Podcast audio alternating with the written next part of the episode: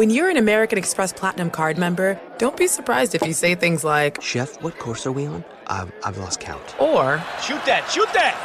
and even, Checkout's not until 4, so. because the American Express Platinum Card offers access to exclusive reservations at renowned restaurants, elevated experiences at live events, and 4 p.m. late checkout at fine hotels and resorts booked through Amex Travel. That's the powerful backing of American Express. See how to elevate your experiences at americanexpress.com slash with Amex. Terms apply. You deserve a moment to yourself every single day. And a delicious bite of a Keebler Sandies can give you that comforting pause. Relax and unwind tonight with the melt in your mouth magic of a Keebler Sandies. This magic is baked into simple shortbread cookies by Ernie and the Keebler Elves. So as another busy work week flies by, make the most of your me moment. Take a pause and enjoy a Keebler Sandies. Ready to celebrate International Women's Day? M&M's and iHeart present Women Take the Mic, sharing empowering stories of women supporting and celebrating each other. And of course, there is a smooth and creamy companion for your listening pleasure, peanut butter M&Ms, because they're just another way to help treat yourself in situations where you deserve a little added delight, like listening to your favorite podcast. So savor the deliciousness of peanut butter M&Ms and spread some positivity. From breaking glass ceilings to dominating in sports and entertainment, women truly are unstoppable. From the king of sports books comes the king of sports podcasts. Unleashed. Presented by BetMGM. Here's your hosts, Giannis Pappas and Olivia Harlan Decker.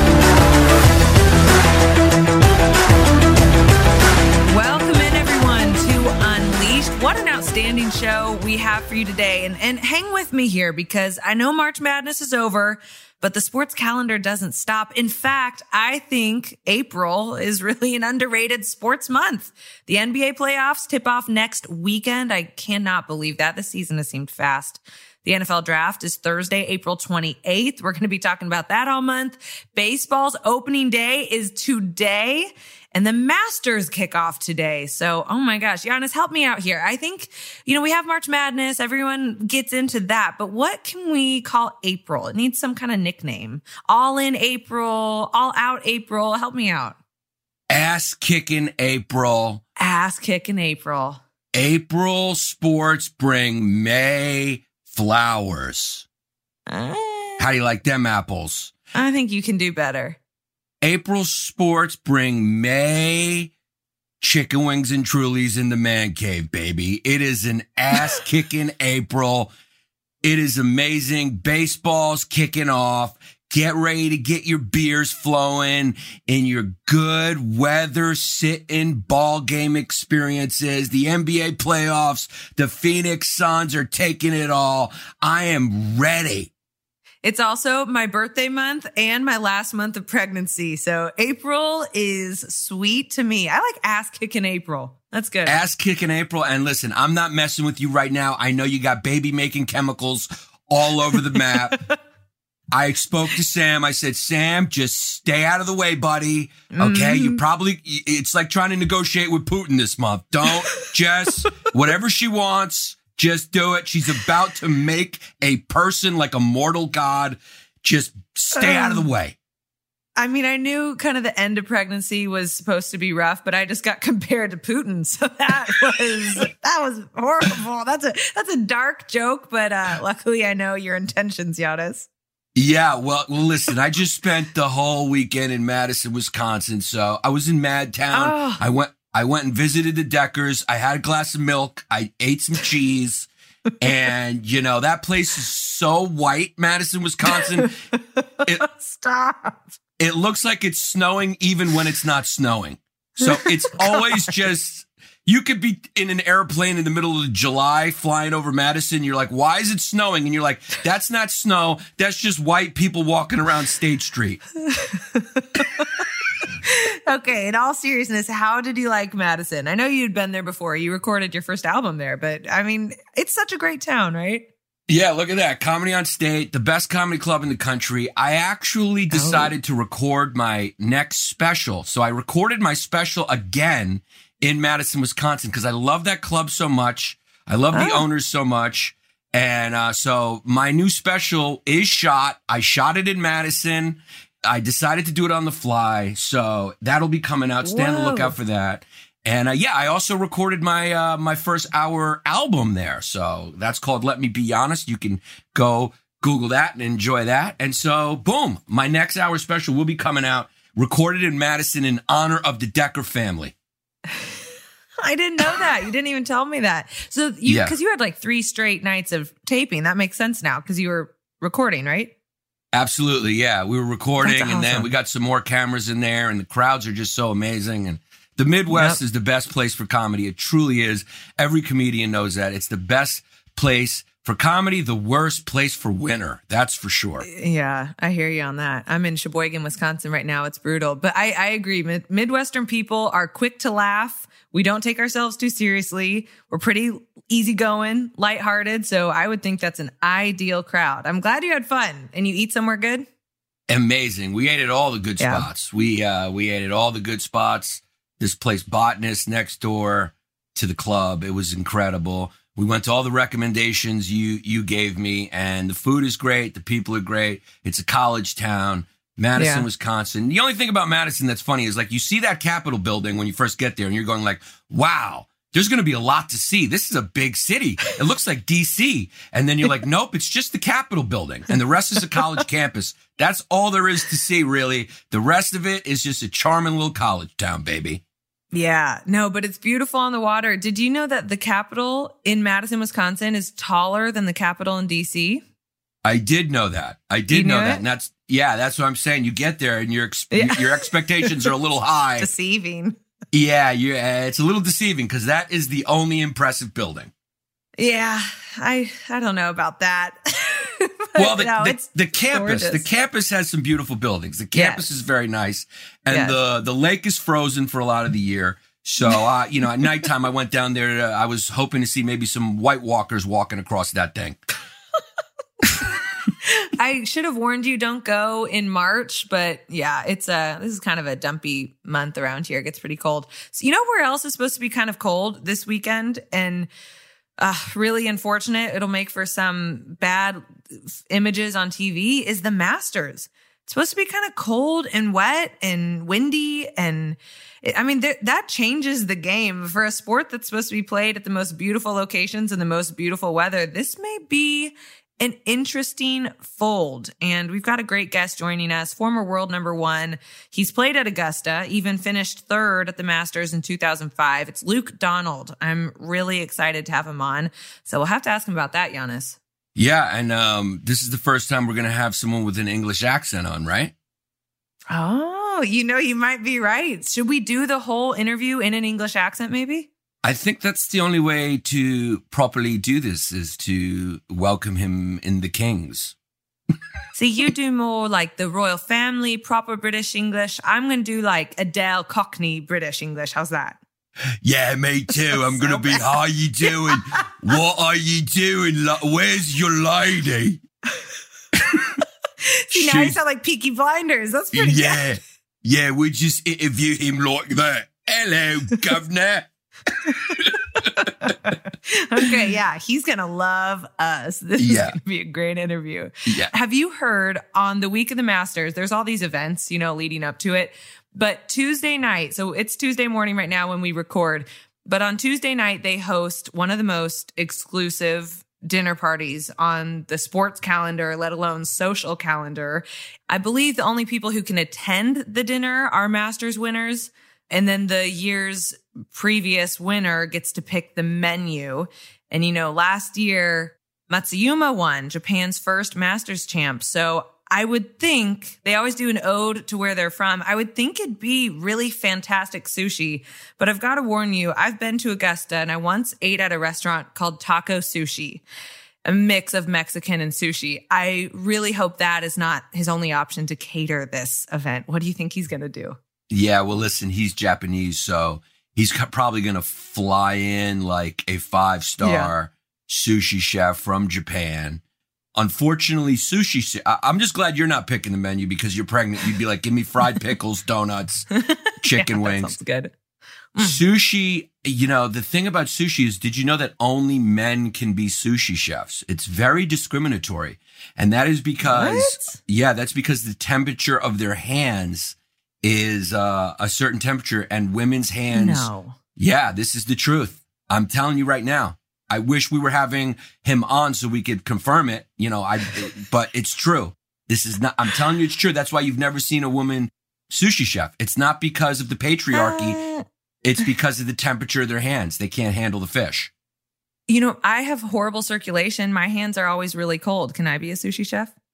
Possibly. I mean, you may be the exception. There's no rule. There's no rule without an exception. God, I always learn something new on the show. That's just not what I expected to learn. That's wild. What would you have like as your hometown dish if you were Masters champ and you wanted to pay homage to it? What would you set the menu as? You know we're going Greek. We're going with a little tzatziki. We're going with a little lamb. If I won the Masters, it's going to look like my big fat Greek wedding. We're going to have a lamb roasting, smoke coming all over the air, potatoes, patatas, uh, guinistes. We're going to have psari, which is fish. We're, it's going to be a Greek feast. And definitely you're going to see some uh, lamb carcasses roasting with their skinless face melting in the fire, scaring children. Ah, yeah, that's what we do. ah. Has there ever been a famous Greek golfer? I'm trying to think. Um, no, but I did golf Oh, yeah. with Steph Curry on my old sports show with Joel, who's our producer, and um, I'm very bad at it. I'm very, very bad at it. Okay. And Steph Curry is very, very good at it.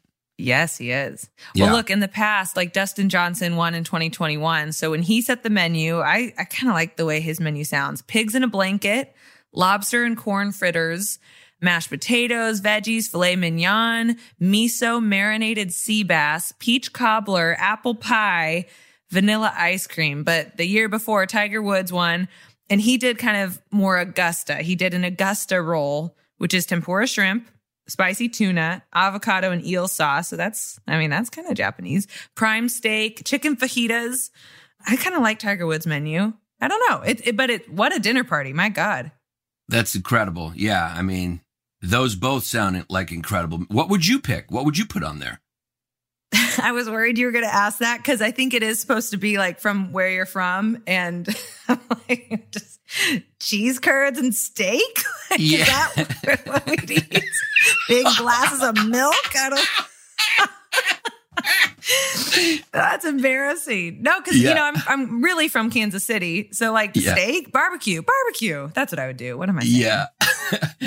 you really are. You're the you're the Hillary Clinton of sports journalists. You just claim you're from, from Wisconsin and you're not. Just like she moved to New York to run for Yeah. senator. Yeah, you just ha- you just have two hometowns. One of them's real, one of them's fake. They're both real. They're both real. I own a home in both. I think that counts. I pay taxes in both. I think that counts, right? Kind of. You're the Hillary Clinton of sports journalists. Well, you know, the big story here, I mean, Tiger Woods. Oh my Yeah. gosh. Again, we're recording Tuesday. I think the news is expected to break Wednesday, but he is trending towards playing. The crowds at his practice rounds have been huge. It's been 17 months since his last event, 14 months since his near fatal car crash. He had half a dozen surgeries on his back and his right leg. I believe they almost had to amputate that right leg. So this would be an incredible feat. And I know once he began practicing at Augusta, betters just ran to place their wagers on this golf legend. Tiger moved from plus 6,600 to plus 5,000. So that's 66 to 1, went to 50 to 1 to win the Masters. So in the betting world, this is huge news, but what a great story. Unbelievable story. And I mean, if he has a good Masters, it's going to be a great story. Just seeing him out there is amazing. It's inspiring and um incredible. Just incredible. It's going to just it it just adds to the lore, doesn't it? Oh my gosh. Yeah. I mean, this is the story of the week. So a lot of line movement basically around that. But Tiger Woods right now is the highest ticket percentage and the third highest handle percentage. So, but he's the biggest liability at BetMGM. So if he comes back, wins it all, four rounds of golf on a body that he says it's uncomfortable to walk, let alone play golf. Boy, would that be incredible. But BetMGM would be crying because they'd lose a lot of money on that. That's uh that's crazy. But Jon Rahm is the favorite at plus 1300. So that's 13 to 1. I don't know if there are any other underdogs. We're going to talk with Peter Andrew to see if he might have a sneaky bet there. But yeah, Jon Rahm the favorite again, plus 1300. I like it. Nice. Yeah.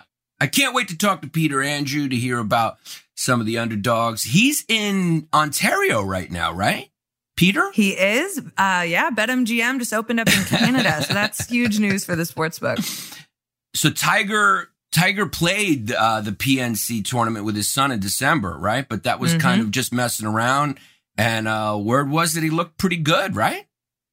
Yeah, and then at his practice rounds, he's looked good. Like he's looking good all week, but he said it's really uncomfortable. And again, he hasn't played this kind of duration. This this kind of, you know, four rounds is really tough. I anytime I play 18 holes, I'm sore the next day. And I know I'm not a golfer, but if if you're someone who just came out of, you know, six surgeries and I thought you were going to lose your life or your leg, and I mean, this is this would be a, a story for the ages. And my God, we're just coming off of March Madness with stories for the ages. So anytime I like turn on the news and I see how sad the news is, I'm so grateful I work in sports. Oh my God. Like how great, how lucky are we, Giannis? We get to talk about this stuff, the, these amazing stories and not, not the horrible stuff going on in the news. So this, this would be incredible. So I'm hoping Tiger comes back. Absolutely. My two favorite things on this planet are sports and comedy. And I think they're the two purest things on the planet in the human experience, you know?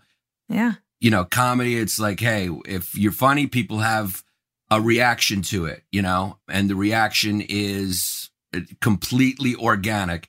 And in sports, it's competition. It's the closest thing to the truth. You know, the better man wins. Sometimes, you know, it's not the better man, but all the storylines are real. And listen, just seeing Tiger out there is amazing, but I mean, don't sleep. He is Tiger Woods, the man who changed the game who popularized golf. I mean, he's owned this tournament. He's won five times, 14 top, 10 finishes. I mean, you can't, it's hard to bet against them. It's hard to bet against them. Yeah. No, you're so right. Before we get to the Masters and our bets for this week, Olivia, we've got to get to our bad beat winner of the week. Bad beat of the week. Hopefully, I just did that so they didn't have to do the sound effect, but they did it. I think and they'll still do the sound effect. They, they did it. okay. Our bad beat winner of the week this week is Dylan at Goose Lover 25. What a screen name. the kid, lover. yeah, the kid loves animals and he's probably 25 years old. Uh, Does that mean he has to change his Twitter name every year when he has a birthday? Yeah, I think so. I think so. He's Goose Lover 26 next year. Big day. well, listen, our Goose Lover here lost his big five team parlay because a heavy favorite in the NHL lost at home. Ouchie. There's mm. only one thing worse than only hitting three out of four on a 14 parlay. And that's only hitting four out of five on a five team parlay. we feel your pain, Dylan, which is why, guess what, my friend? We're sending you a hundred dollars of BetMGM credit to help you get back in the win column, my friend. Don't say we don't love you, baby. Now let's cut down the nets on the college basketball season OHD, and it's time to unleash. It's time to unleash. I hope they also brought in the soundtrack for that. We don't need you to. All right. So, major congratulations to the Kansas Jayhawks. Congrats to me for picking them to win. I, I kid you not. I made a couple brackets. I kind of scrapped them as I went, but I always had KU winning. My dad went there. I'm from Kansas City. Depends on what day you ask me where I'm from. But yes, I am a Jayhawk fan. And I certainly was watching on Monday night. They rallied from down 16, 15 at half, but 16 total as Carolina boy, they, they went ice cold in the second half. They suffered so many injuries. A player threw up. I mean, there was like a, I think Giannis, in all seriousness, someone placed a hex on them. It was in New Orleans. And we asked Clark Kellogg last week if there's any voodoo magic at play. I think there was. I think in the second half, there was a spell placed on the Tar Heels because that was that was pretty bizarre. I will say there was a notable bet at BetMGM. And anytime I read these, I just clench my fists thinking, why did I not do it? Why was I all talk and no action? Because one person at BetMGM put $8,005 to win $112,070 on Kansas at 14 to 1 odds. Man, some people have all the luck. I, I need to put my money where my mouth is. But look, preseason, Kansas was plus 1600. Uh, the odds obviously got so much shorter. They were a minus 200 favorite to win it all in the championship game. But that was incredible. They had under 5% of tickets as the tournament started. So that's incredible. 4.3% of the handle.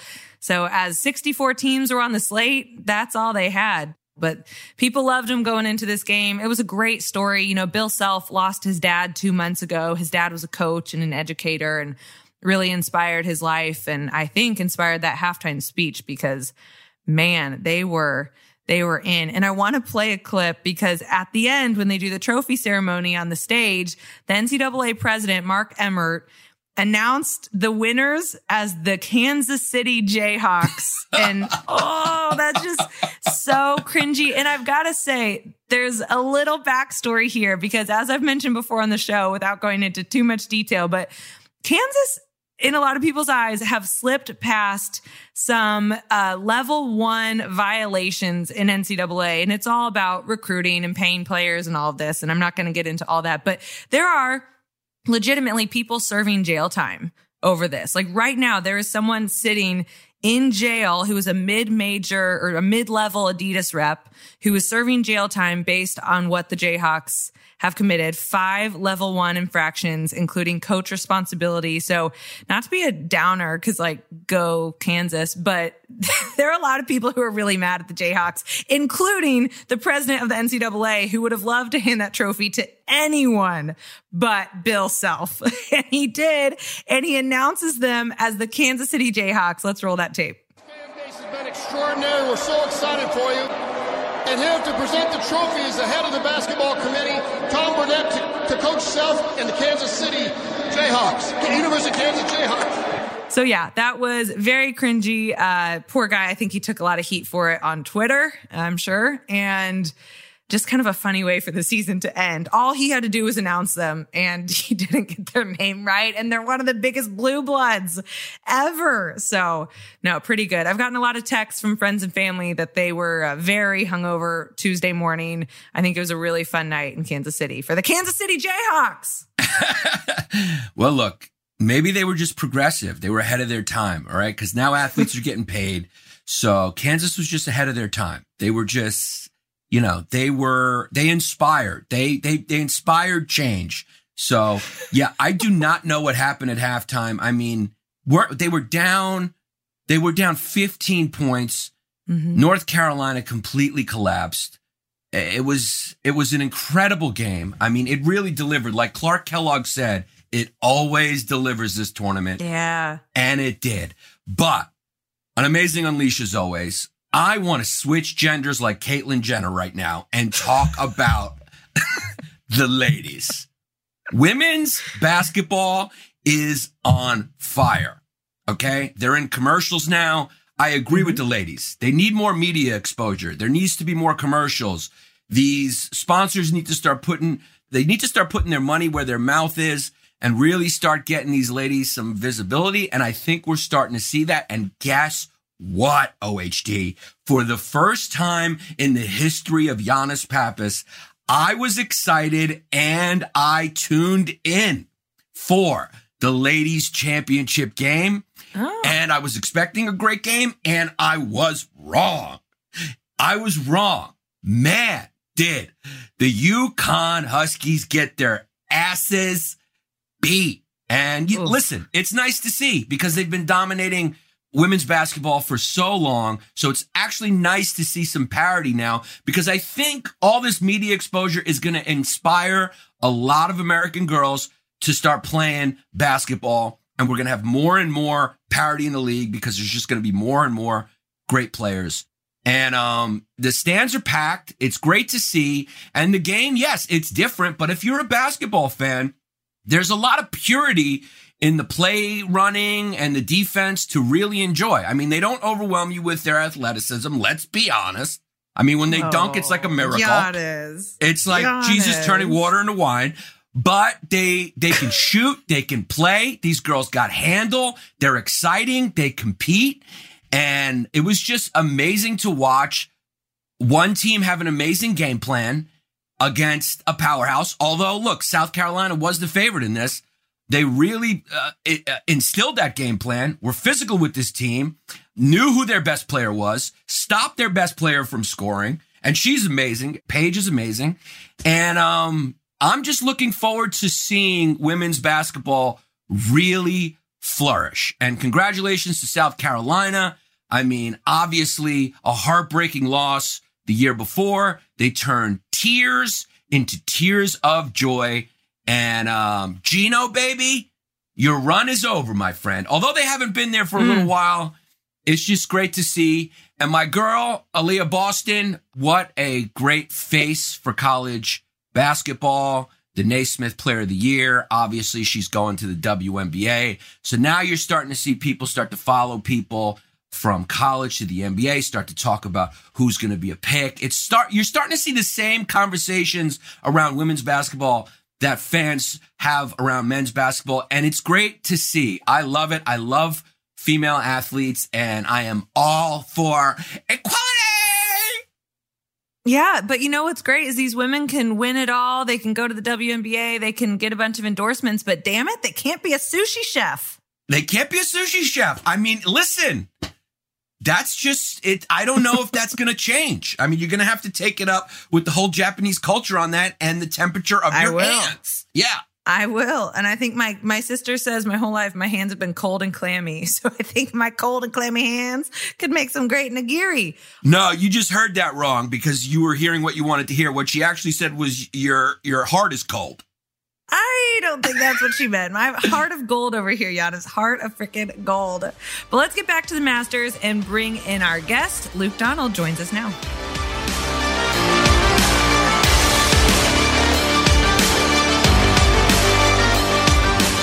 Well, Giannis, if we're going to talk about the Masters, we should probably talk to someone who has actually played there, let alone been there. He knows what it takes to win on the PGA Tour and was also a member of four victorious European Ryder Cup teams. His trophy sitting behind him looks so beautiful. Luke Donald, former world number one. Thank you so much for joining us. Thanks, Olivia. Thanks for, for having me on. Uh, yeah, yeah. Showing off the trophies a little bit, but uh, very proud of those ones. Well, I've also got to ask right behind you is your master's invite. Can we see that? And can you tell us the story behind that? Yeah, that's that's the very first one uh, that I got back in 2005. My very first masters. Just a, such a an amazing experience when you get that through the mail. They send you the invite. I, I got it framed with a nice green frame. Uh, seemed appropriate, and yeah, Yep. you always want to play in the masters. And uh, I think I've played 11 or 12 of them. And uh, that was my very first one, and it was it was a very memorable one. I actually finished tied for third that year, quite a few shots back from Tiger, who won. But uh, it was uh, one of the one of the best experiences uh, I've had on a golf course. Now, how do you RSVP to that? Is it like a wedding RSVP? I'm confused. I, I don't think it's it technically. It does say RSVP on it. Um, I think uh, most people who get that, or all all the people who get it, uh, never turn that down. So Sure. uh, they just assume that you're uh, good for the invite. Have you ever thought about maybe playing a joke on them and saying you haven't received it, so they send you another one that you can sell on eBay? Yeah, I probably should have done that a few days ago, April first. Yeah, um, Yep. s- sent sent a tweet out. Where's where's my uh, where's my invite? Well, of all the masters you've attended, Giannis and I were just talking about the Tuesday night welcome dinner, uh, where the previous winner gets to select the menu. What are some memorable moments from that? What menus do you remember having? Well, that's only for people who have won. So uh, I've never been a part of Oh, the Masters okay. dinners, unfortunately. Um, but I did see obviously Hideki, who won the Masters last year, sent his uh, his menu was released today and full of some you know yummy Japanese foods that you would expect, sushi and Japanese wagyu and all that kind of good stuff. So it it, it was uh, looked like a, a, really really good good menu. And uh, unfortunately, yeah, I haven't been a part of that uh, that one. I, as I said, I came close a couple times. Third in 2005. I finished fourth in 2011. Another couple top tens, but uh, didn't haven't quite got that green jacket yet. Still, still some hope. Yep. If you had one, I mean, I know you're British, you're half Scottish. you say you insist on that. I mean, the cuisine is a little. It's not famous, we'll say that. So, what would yeah. you put on the menu there? Would it be beans and toast, or what are we talking? Bangers and mash? London's getting better. London's a little bit more of a different situation uh, food wise, but yeah, we're not, not we're not absolutely known for for our, our, our great cuisine, but uh, maybe some fish and chips or uh, oh. you know a roast beef uh, dinner or something like that. That's that's pretty typical with a uh, you know like a, a sponge sticky toffee pudding or something like that. Mm. That would probably be pretty uh, pretty British. I like the sound of that. As long as you didn't say blood pudding. I wouldn't eat the blood pudding no, no, no haggis, no, none, none, none of that stuff. You mentioned uh, your first Masters and Tiger Woods obviously being a big part of that one. What is your favorite Tiger Woods memory on and off the golf course? Well, I've got to play with with Tiger quite a few times, you know, over the years. Very first time was 2003 Open Championship, the British Open.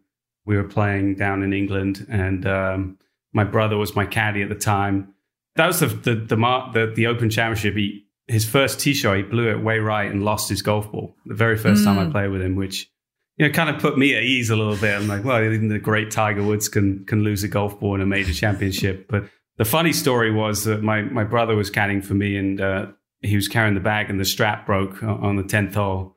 Probably the biggest group I've ever been a part of playing with Tiger Woods, playing with Sergio Garcia, and he's having to carry the bag you know, along the fairway with one hand like a ah. suitcase. So, but yeah, I mean, I've yeah, again, I've played with Tiger lots of times, and uh, you know, just a, a special to obviously um, kind of share the game of golf with with one of the best uh, sportsmen uh, ever ever to play uh, to play sport, and obviously one of the greatest, probably the greatest golfer ever to play. Who is someone you love being paired with, and why? Who's not a buddy? You know, I'm talking professionally. And then tell us someone who you hate being paired with. oh, you're going, you're going tough, tough places, Giannis, already. I, I, feel like I'm a very quick player. I'm ready. I'm always kind of uh, wanting to get a move on. You know, I, am not a big fan of slow play. So, ah. you know, anyone who's slow, I, I try. I, I don't really enjoy. But anyone who plays quick, who's lighthearted, who doesn't take it too seriously out there, who's got a good sense of humor, those are the kind of guys that I like playing with. We had Max Homa on the show this week last year uh, to talk Masters. And I remember asking him this. It must be really annoying to play a sport that some people also play for leisure because they think that they could do what you do. And there's obviously no way they could, uh, you know, having beers on the golf course with their buddies. But what is that like just being in a sport that people actually play? Cause, you know, if you're playing in the NFL or NBA, people aren't trying to compare their chops to yours. No, I mean this is the great thing about our game is that you can compete with you know great players through the handicap system, yeah. and that's I think um, kind of a big attraction of our sport and why you get a lot of businesses that love being associated with golf and, and sponsorships and all that kind of stuff because you can send guests to play with a pro and uh, you can compete with, with that handicap system and it's kind of fun but i think you know obviously even good amateurs when they play in pro ams and stuff at tournaments they realize pretty quickly that there's a big difference between being a scratch golfer and being a professional golfer. You know, there's there's there's quite a, a, difference in the golf courses we play, how they're set up. You know, it's mm-hmm. very dif- different and uh, and quite difficult. So they, they learn pretty quickly that you know that there's a bit of a gap there between uh, even if they think they're a good player. That was said very kindly. a bit of a gap. I mean, it's it's it's a great sport though that you know you can have people of all kinds of levels and play together and, and, and kind of have fun and have games and and have bets and, and, and just have a good time out there. Yeah, Luke, when most people retire, they play golf. When professional golfers retire, do they get a job? I mean, what do you do? uh, hopefully you've had a good enough career. You don't need a job, but Yep. uh, you know that doesn't always happen either. But uh, man, yeah, I don't know. Uh, you know, we can play golf for for a long time. You know, not like other sports where you know you max out about 35, 40 years old usually. You know, once you get to 50, you can play on the Champions Tour. You've got people like Bernard Langer, who's 62, 63 years old, and he's still winning, you know, the money list title on, on the Champions Tour and doing very well. So if he's extremely dedicated and, and, and works very hard at it, but um, he just doesn't seem to slow down. But yeah, who knows? I, I, I might might get a little bit bored in, in, in another 20 years uh, if I if I keep playing this game. Speaking of longevity, how do you feel like the game has evolved over the last decade or so, even? We see pros coming in with such specific styles. Their training habits are changing. Yeah. Off seasons have changed. A lot of young talent. How do you see the game evolving? It's definitely become younger. You see these guys coming out of college that are ready to compete, ready to win. Hmm. The standard of play out on the PGA Tour is gotten better and better each year. I remember, you know, I've been on tour 20 years now and you know, just looking at where cuts are, you know, the scoring to to make the cut to to play on the weekend has changed dramatically over the last five or ten years. Like just because the the standard of play is so much better, so much deeper. He's got these young kids who understand technology. They understand how to hit the ball far. They understand how to hit it straight, and they're hungry and young. And I think they, they've learned a lot from Tiger, how he came out at a young age and, and dominated the game and they took a, a lot of confidence seeing that, that he could do it and having that same kind of mindset has, has really propelled them and um, it's tough for someone who's 44 and still playing out there you know the, the, there's a lot of tough competition it, it's it's not easy to compete against and the level of competition has just gone through the roof Now, I'm a Greek, so of course all Greeks are aware of all other Greeks. Uniquely, because there's not a lot of us, you have married one. I got a lot of questions here. i have What's that like? Oh, Did you have a big fat Greek wedding? I know you went to Santorini. And when you play golf, does she come with her family and they make a little bit too much noise and you have to explain golf etiquette to her? I mean, and also lastly, were they rooting? i have never been asked this question Were they rooting in 2002 when you played Deane Pappas at the Southern Farm Bureau Classic in Oh, 2002? Did she start rooting for him a little bit? Because there's Greeks love supporting other Greeks. So I know her heart was split there. That, that that's a that's a lot of questions to uh, to, to, to to to get my head around. But yeah, yeah, my my wife I met at Northwestern. Um, her parents were bo- born in Greece. They moved to America when they were uh, late teenagers, I think. And yeah, first first generation Greeks. So um, there's Diane's uh, mother, you know, Yaya, spends a lot of time with us. She she's uh, probably about fifty yards away, making some dinner for us right now, like a good good Greek uh, Greek lady. But you know, it's been it's been great to be a part of their family. You know what the Greeks are like; they're very welcoming, very family orientated. they they look at me because I'm kind of a little bit of a slender British English guy, and they're like, "You need to eat more. You know, you need to eat more. Like, fatten up a little bit." You know, so. Uh, yeah, it's been fun um, to be kind of uh, get immersed in in that uh, that Greek heritage. Amazing. Oh, I love that. We did have a Greek, big Greek wedding too. Yeah, we went to Santorini. We were there. It was like a four day wedding. Uh, we we went there to try and like limit numbers because we thought there'd be way too many if we did it in Chicago, which is where her, her family is. But still, we had about 200, 220 people cut, rock up, and uh, it, it was a big affair. It, it- it was a, it was a lot of fun. Did you have to Oh do my the God. crowns? Did you do the crowns? We did the crowns, did the smash smashing plates. You know where she tries to step on my foot uh, at the altar. Is that right? That right? You know all, all the traditions. So Yeah, yeah, yeah. That's that's amazing. Did, have you have you ever seen a, a lamb roasting where his face roasting in the fire? Oh. Yeah, Oh, absolutely every every Easter, Oh. every Easter, yeah. yeah. You married a real geek. Tikanis yaya posisa. Just saying hello to your to your mother in law. amazing. let's hope she can hear. Oh, that's Yeah. too funny. Well, you are home in Jupiter, Florida. I've got to ask, uh, just uh, I'm sure the courses down there are incredible. Where's your favorite American course that you've played, whether professionally or for training or for fun?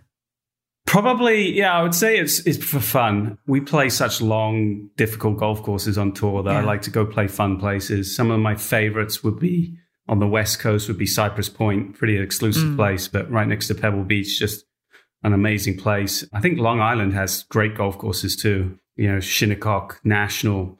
There's a place called Friars Head. This was, was I've only played once, but one of my all-time favorites. Just just loved it. I love I love Coore Crenshaw. You know, he did that uh, that place. Just a great architecture.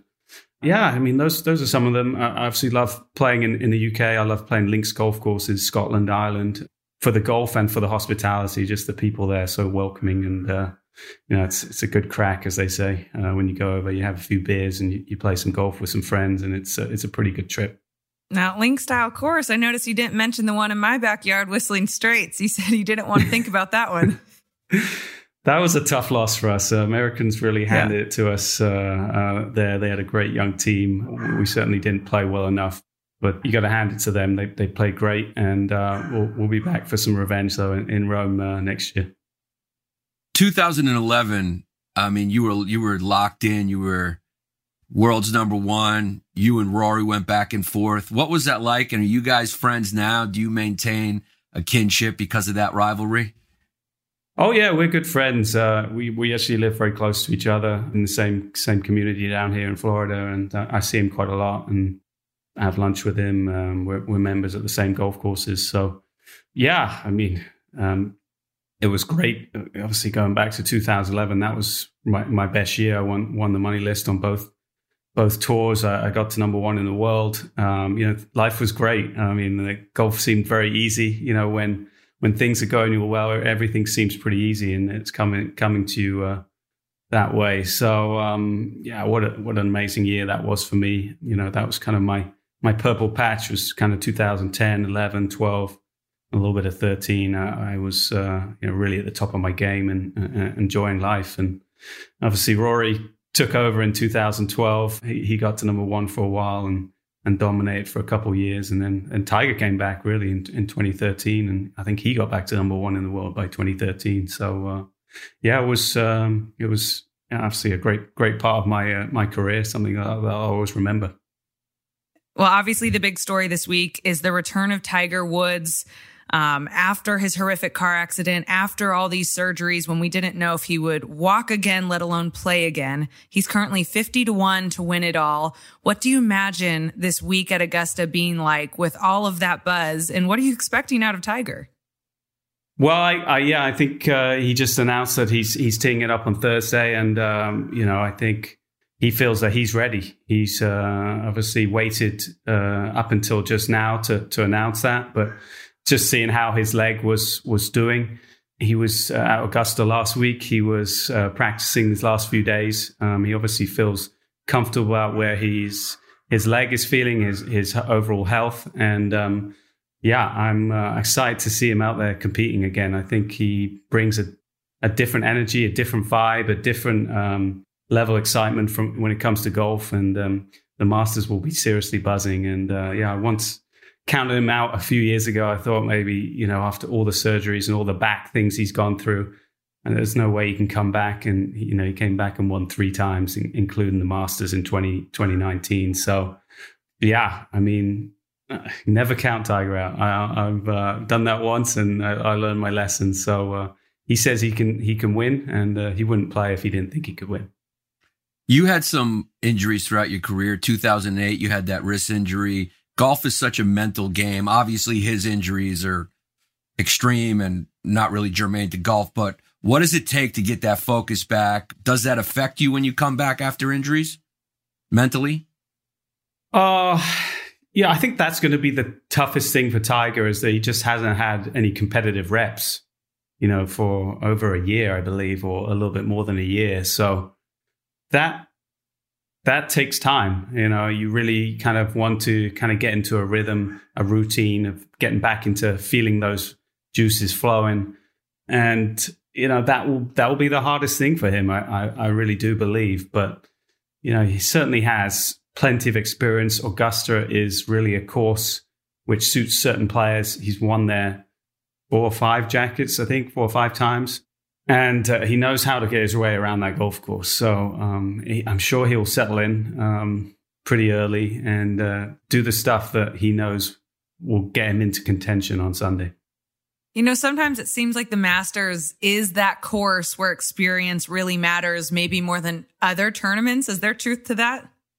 It's certainly a course that seems to favor certain players, you know, the horses for courses kind of thing. Mm. We know that uh, iron play is extremely important. The greens are mm. very undulating, they have little small plateaus, they're very fast. So, obviously, having an all rounded game is really important, Augusta. You need to hit the ball reasonably far to give yourself shorter irons into some of these greens and be able to stop the ball near the pins. But iron play is really important. Um, you've got to have some touch around the greens. You've got to have, obviously, good feel on the greens because the greens are so fast and undulating. But I do feel like good iron players always seem to play well at Augusta more than some other aspects of the game. It really does reward good iron play. And, you know, Tiger, obviously, one, one of the best ever to be uh, with an iron in his hand. So, um, you know, I think uh, he has a lot of experience. You know, obviously, I played well in my first Masters, but I think that was just through sheer excitement of being there, you know, just being on cloud nine more than anything. But uh, yeah, I, I, wouldn't be surprised if he, he, he plays a very solid week. Uh, it'd be surprising that if he won coming back after uh, over a year without having played a competitive round uh, and going through everything he's done. But uh, wouldn't certainly wouldn't surprise me if he's he's up there and has a chance. What about the weather? I heard that uh, this weather this year may be a little off. Does that affect who you might like and when you were playing, is that something that uh, took you out of your game? uh, well, the weather obviously affects everyone. You know, I think Wednesday, Thursday, they're, they're calling for some possible thunderstorms, so you could get some rain softening up the course. They do have that that under air, uh, you know, the the sub air underneath the the course, so they can dry it out pretty quickly. Thursday's going to have some wind, and then I think there's going to be kind of uh, some chilly mornings and, and not very mm warm temperatures. So the ball's not going to be traveling quite as far. It's going to be playing a little bit longer. You know, windy conditions and firm conditions are, are the most tough conditions for, for all of us golfers. That's what makes the, the, the scoring the hardest. Soft conditions and if the soft if the conditions are soft and it's playing a little bit longer, that that really doesn't affect score for the guys, for most of the guys, especially the guys that can move it off the tee. So, yeah, I expect the cold conditions probably won't be too favorable for Tiger. I mean, he he would have wanted something a little bit warmer just to keep his body a little bit more limber and a little bit more moving. But uh, I'm sure he'll he'll deal with it just fine. Now, this is something that bothers me about golf. You, you said the weather would affect everyone, but sometimes that's not true based on your tee time. It's, it's the weather is changing. well, that is true. And it just seems so unfair. Yeah, you, you can get certainly bad draws. You hope over a course of a year that the good draws and the bad draws kind of equal themselves out. Uh, and you get, the, you get some good draws on, on, some of the bigger events like the Masters and the majors and the world events. But uh, yeah, yeah, I, I guess that's the beauty of our sport. We're, we're not inside a dome. We, we have to adjust to different wind conditions, different weather conditions, different grasses, different wind directions. You know, every day the, the, things are changing, and uh, we have to adjust to that and, and, be good at that. I would be so petty. I would blame the weather every time. I'd be like, "Well, I, I teed off at noon. Did you see the weather report then?" That's horrible. Uh, and, and there are players that do that. Would you rather be playing with a lead, you make it to Sunday, or would you rather be playing a couple shots behind and chasing the leader? I mean, that's what made Tiger uh, as amazing as he's ever been. You know, I think he's only lost a lead once or twice in his career. Obviously, playing in front is is harder. Playing catch up is is easier. Uh, there's a little bit less pressure. You have a goal in front of you to go. People who are in the lead usually play a bit protective and and they get out of their routines and they and they make mistakes that way. Tiger was so good at keeping leads because he just played his own game. He didn't really he, he kind of made other players chasing him feel like they needed to do more and then they got into mistakes themselves. So would I go back to your question? I, I suppose you always want the lead. You always want because that's going to give you the best chance uh, statistically. So take the lead and uh, go try and play a solid round. I like that. There's been some line movement, but Jon Rahm is still the favorite. Obviously, everyone's been waiting to see what's happening with Tiger, but who do you have a good vibe with or feeling about winning this weekend? I do like uh, Cam Smith. He just obviously fresh off winning the Players Championship. He's only he's played here five times, and I think he's had a couple seconds and a third in those five times. Xander seems to always play well. Again, I'm just looking at guys of playing pretty well this year and, and have had a lot of success there in the past. You can never count Jon Rahm out. Scotty Scheffler, the new number one in the world. I don't think he probably has quite enough experience, but uh, and ha- I can't remember seeing him up um, near the top of a leaderboard. But uh, Justin Thomas, I'm trying to think of guys that are always up there. Brooks Koepka, I think uh, he seems to play very well. He's been a little bit quiet this year. Mm-hmm. You know, those are the kind of names that are, are jumping out of me. Okay. Also, want to ask you about the Ryder Cup a little bit. Uh, it's not until next year in Rome, but Team Europe a few weeks ago made their decision that uh, Henrik Stenson will captain the squad. Many people thought you would be next in line to take over the captain role. What do you think about the decision? Thanks. Thanks for bringing that up. I, I, mean, obviously, yeah. I, I, I was disappointed. I, put my name um, forward, and I, would have loved the opportunity. I've been a part of, as I said, six Ryder Cups. Been on five winning teams. A lot of my best experiences on the on the golf course have been during Ryder Cups. Just love being a part of teams and so different to what we play every every every week, week in, week out. Is such an individual sport, but those Ryder Cups coming together, sharing kind of dinners at night, and stories and just kind of feeling what it'd be like to be a part of a team uh, in your sport, which we, we don't get to do too often. So, yeah, I would have loved to have done it. I'm very happy for Henrik, uh, a worthy uh, candidate too, and uh, has a great record. I think he's played five Ryder Cups, and again, you know, first first captain from Sweden, and uh, you know, again, I, I, will be there to to support any way I can. But yeah, disappointed that uh, I didn't get an opportunity this time. But hopefully, down the road, I still have that opportunity. Yeah, absolutely. Did anyone from Team Europe tell you what went into the decision or anything or?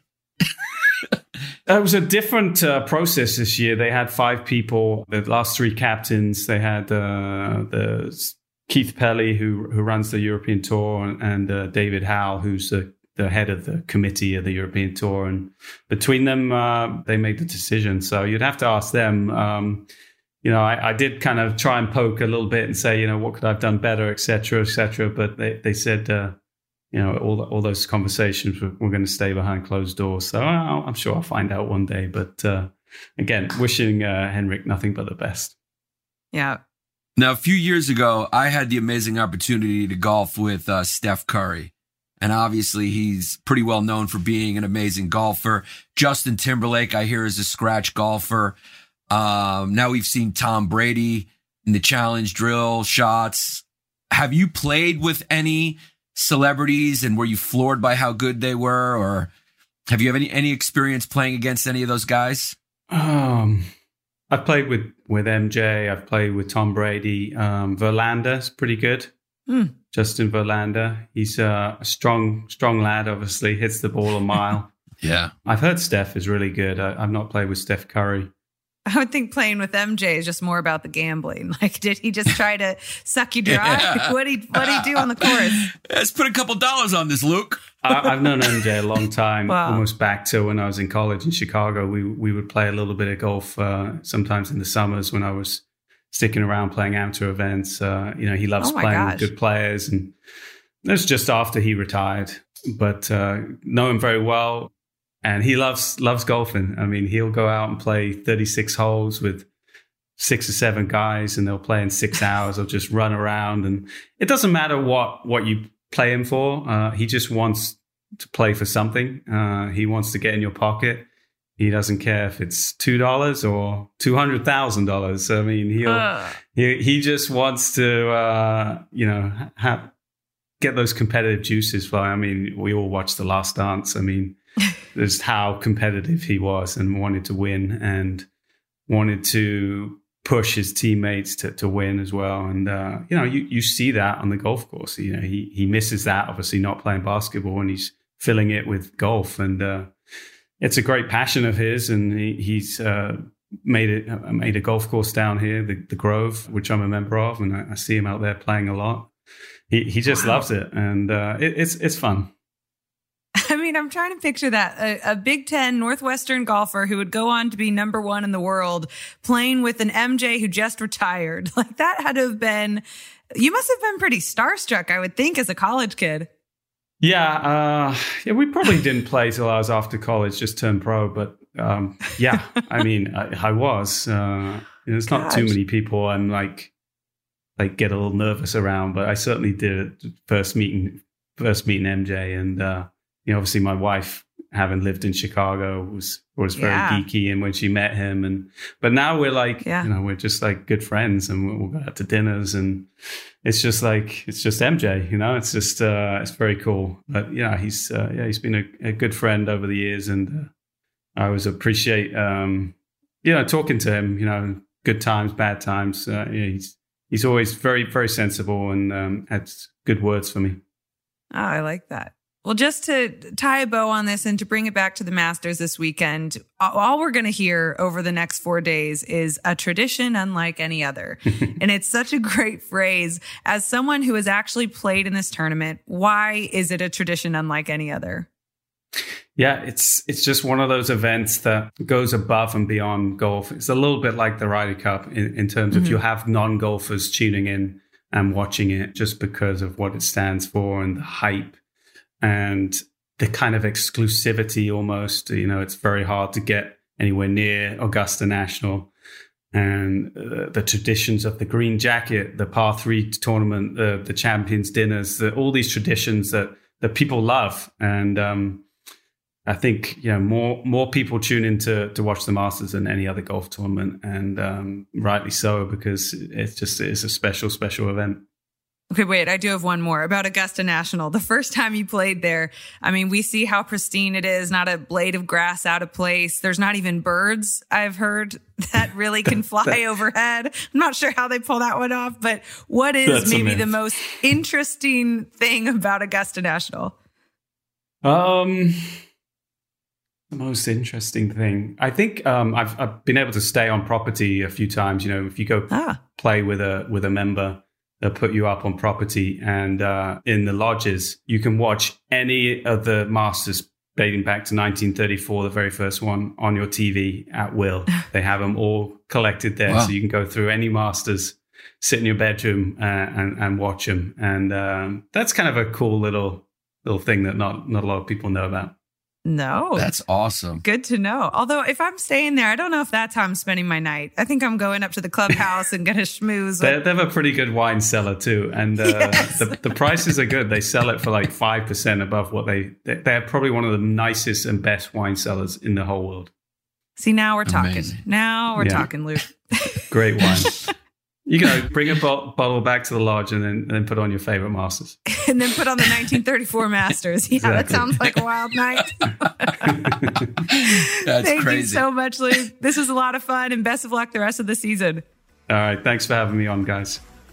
Yeah, your, your mother in law's probably got some pastitsio ready for you, so we'll let you go. Oh, yeah. Can smell it.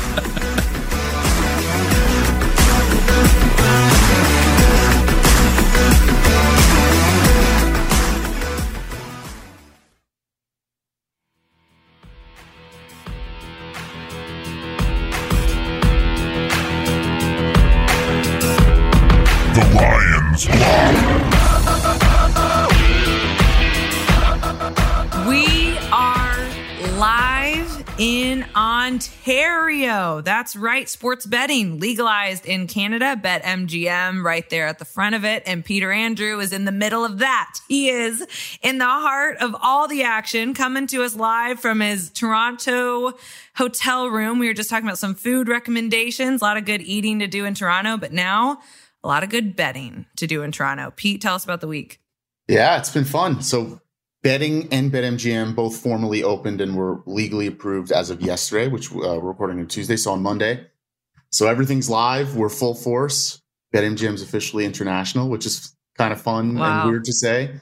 Um, but it's been great. We had a launch party with a couple ex Maple Leafs yesterday, uh, really introducing you know the the BetMGM folks to the city. So it's been a ton of fun, and, and it's going to be a really good relationship in Canada moving forward. Awesome. What is the vibe up there in Canada about college basketball? I know the Raptors are really Canada's team. Like all the provinces root for the Raptors. It's almost like the country's team. Do they watch college basketball? Was it was it on TVs last night? Were like Canadians watching this game? So it was on TV, but it was weird. Like if you would say if you were at a bar in New York or New Jersey, it'd be a 10 out of 10 in terms of the vibe.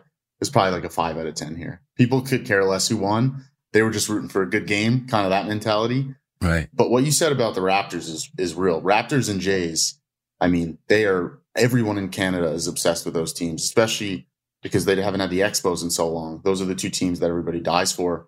And I actually was talking to someone here yesterday and they said Jays, Raptors, Leafs, and then everything else. So kind of crazy to see hockey is number three there. That So is let's talk- crazy. So let's talk about some Canadian teams, especially. I know the Raptors have just the most incredible fan base because, like you guys said, it's it's the whole country is cheering for that one NBA team. But when you look at some futures, like I know Scottie Barnes for Rookie of the Year, I, I like that one personally. I love Scottie. But looking at Maple Leafs, Blue Jays, everything, update us, Pete, on some Canadian teams as we pay homage to our brothers up north. Yeah, so I think, you know, if you look at the Leafs and the Raptors specifically, Vegas and betting are not giving them a shot. But I kind of like them. They're slated right now to play the Bucks in the first round. So if that 3-6 holds true, they could easily make a run. They've played the Bucks really, really well this year. And especially when Giannis is bit off, I think he had a really, really poor shooting performance last time they played, where he was like seven of 16. If they can keep him under control, they've got a shot to make some noise. And we all know that the East is wide open.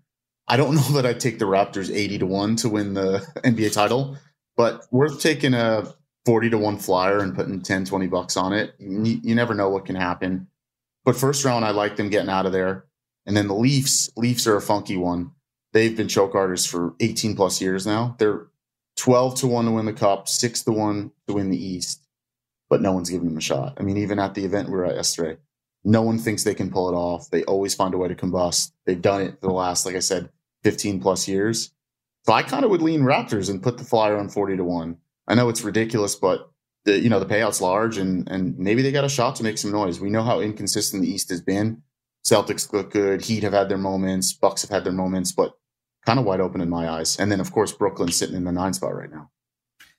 You guys are going to have to start learning a lot about the Canadian Football League lines, right? Because I'm sure a lot of these Canadians are going to be trying to put a little scratch on their favorite team. So I'm playing chess, not checkers here. We just hired a person in our Canada office, and he's actually played in the CFL for the last five years. So I got all my stuff locked down there. I don't know anything about Canadian Football League. The field's weird. There's only three downs. It's super funky.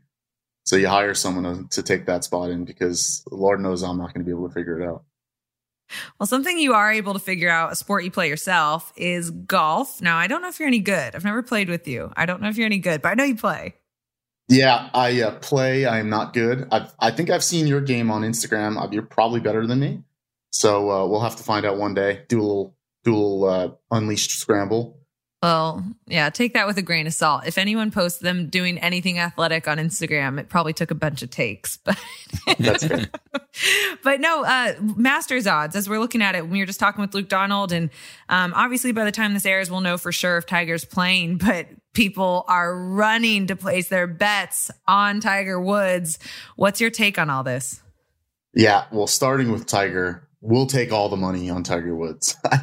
Uh, There's no shot. I mean, I hope for it. It'd be amazing if he wins the Masters. There is no shot. Coming out two years past that that horrible injury, he's just got his real first practice rounds in at Augusta. It's an amazing story. I like him to make the cut and stay competitive, but four days of it after everything he's gone through, there's no way his body keeps up. So we'll take all the bets at BetMGM. We're at 50 to 1 for Tiger to win the Masters, which is probably most competitive across the markets. Oh. But Tiger to make the cut minus 118, so pretty much even money. I think that's your your uh, sure thing kind of bet if you're looking to bet the market. And then otherwise, sticking up Great White North here, Corey Conners. Uh, he's a 60 to 1 or 50 to 1 shot. He's come and been sneaky the last couple of years, a top 10 finish at the Masters, been really good this year. Placed third two two weeks ago in the match play. I think you got to look at some of those guys on top of obviously some of the big boys too. Nice. Any other underdogs you think people should keep their eye on?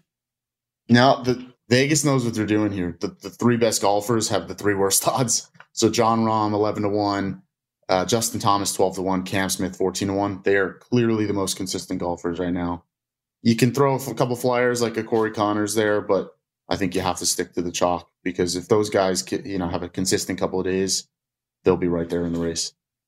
NBA playoffs are starting soon, and we'll get way more into that next week. But I just got to ask while you are in Toronto, uh, what would be your prediction if Raptors and Bucks started today in a series? I'm going Raptors in seven. No, you're not. No, you're not. you're Are not. you You're really? taking the Bucks. You're saying that. I've adopted them as my team because the Hornets have zero shot in the playing game against Brooklyn. So yeah, I have to jump ship for the next uh, two weeks or so. But yeah, I don't know. It's Bucks are great. I mean, they are such a well-rounded team. I just can see this Raptors team, uh, you know, pulling a little magic in an upset here. Uh, but maybe it's just wishful thinking. Maybe I'm just rooting for my friends in Ontario. Yeah, Giannis, Yeah, have you I- ever seen someone drink the Kool Aid so fast? My I God, mean, goes to Canada listen, once. Listen, Do I need to employee put of a- do, do I need to put a disclaimer that says this is not a sponsored ad? yeah. Are you are you being detained in Canada? Do you need Yeah. help? Blink twice if you need help. I mean, yeah. I mean, listen, you that's employee of the month. That you, uh, you, my friend, I want to put your plaque on the wall at BetMGM. You know, you're up there in Ontario. Make those people feel good, baby, because they got no shot. A little pandering never hurt anybody. Just, just Yeah. gotta be a subtle.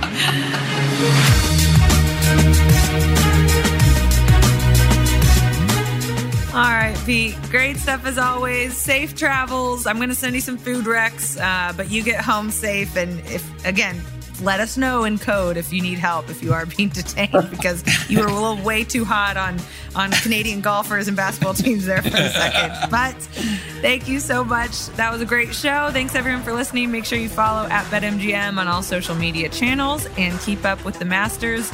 And you can see how we did with our predictions. And next week we'll talk a little bit more NBA as playoffs get started. Thanks, guys. Yeah, Pete, bring me some maple syrup.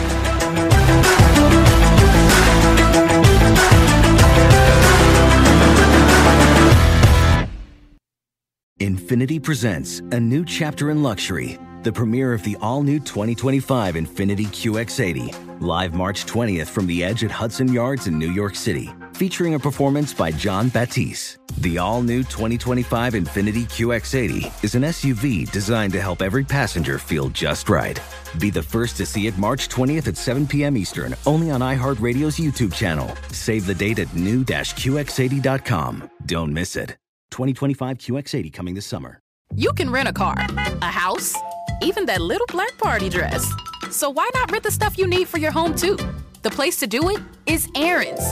Choose from thousands of new products from the brands you love, online or in store. Pick a payment plan that fits your budget and pay a little at a time until it's yours forever. But if life changes, you can return it anytime or even upgrade it with something new. Rent what you need. It's better at Aaron's. Approval not guaranteed. Restrictions apply. See store for details. With the best all inclusive vacation deals to Mexico and the Caribbean, booking your getaway with cheap Caribbean vacations means you have more freedom. Whether you want to enjoy snorkeling, endless margaritas, and more, Cheap Caribbean Vacations has your deal for that. Plan and book using our exclusive budget beach finder or find a featured all inclusive package to Hyatt Ziva Riviera Cancun at cheapcaribbean.com. That's cheapcaribbean.com.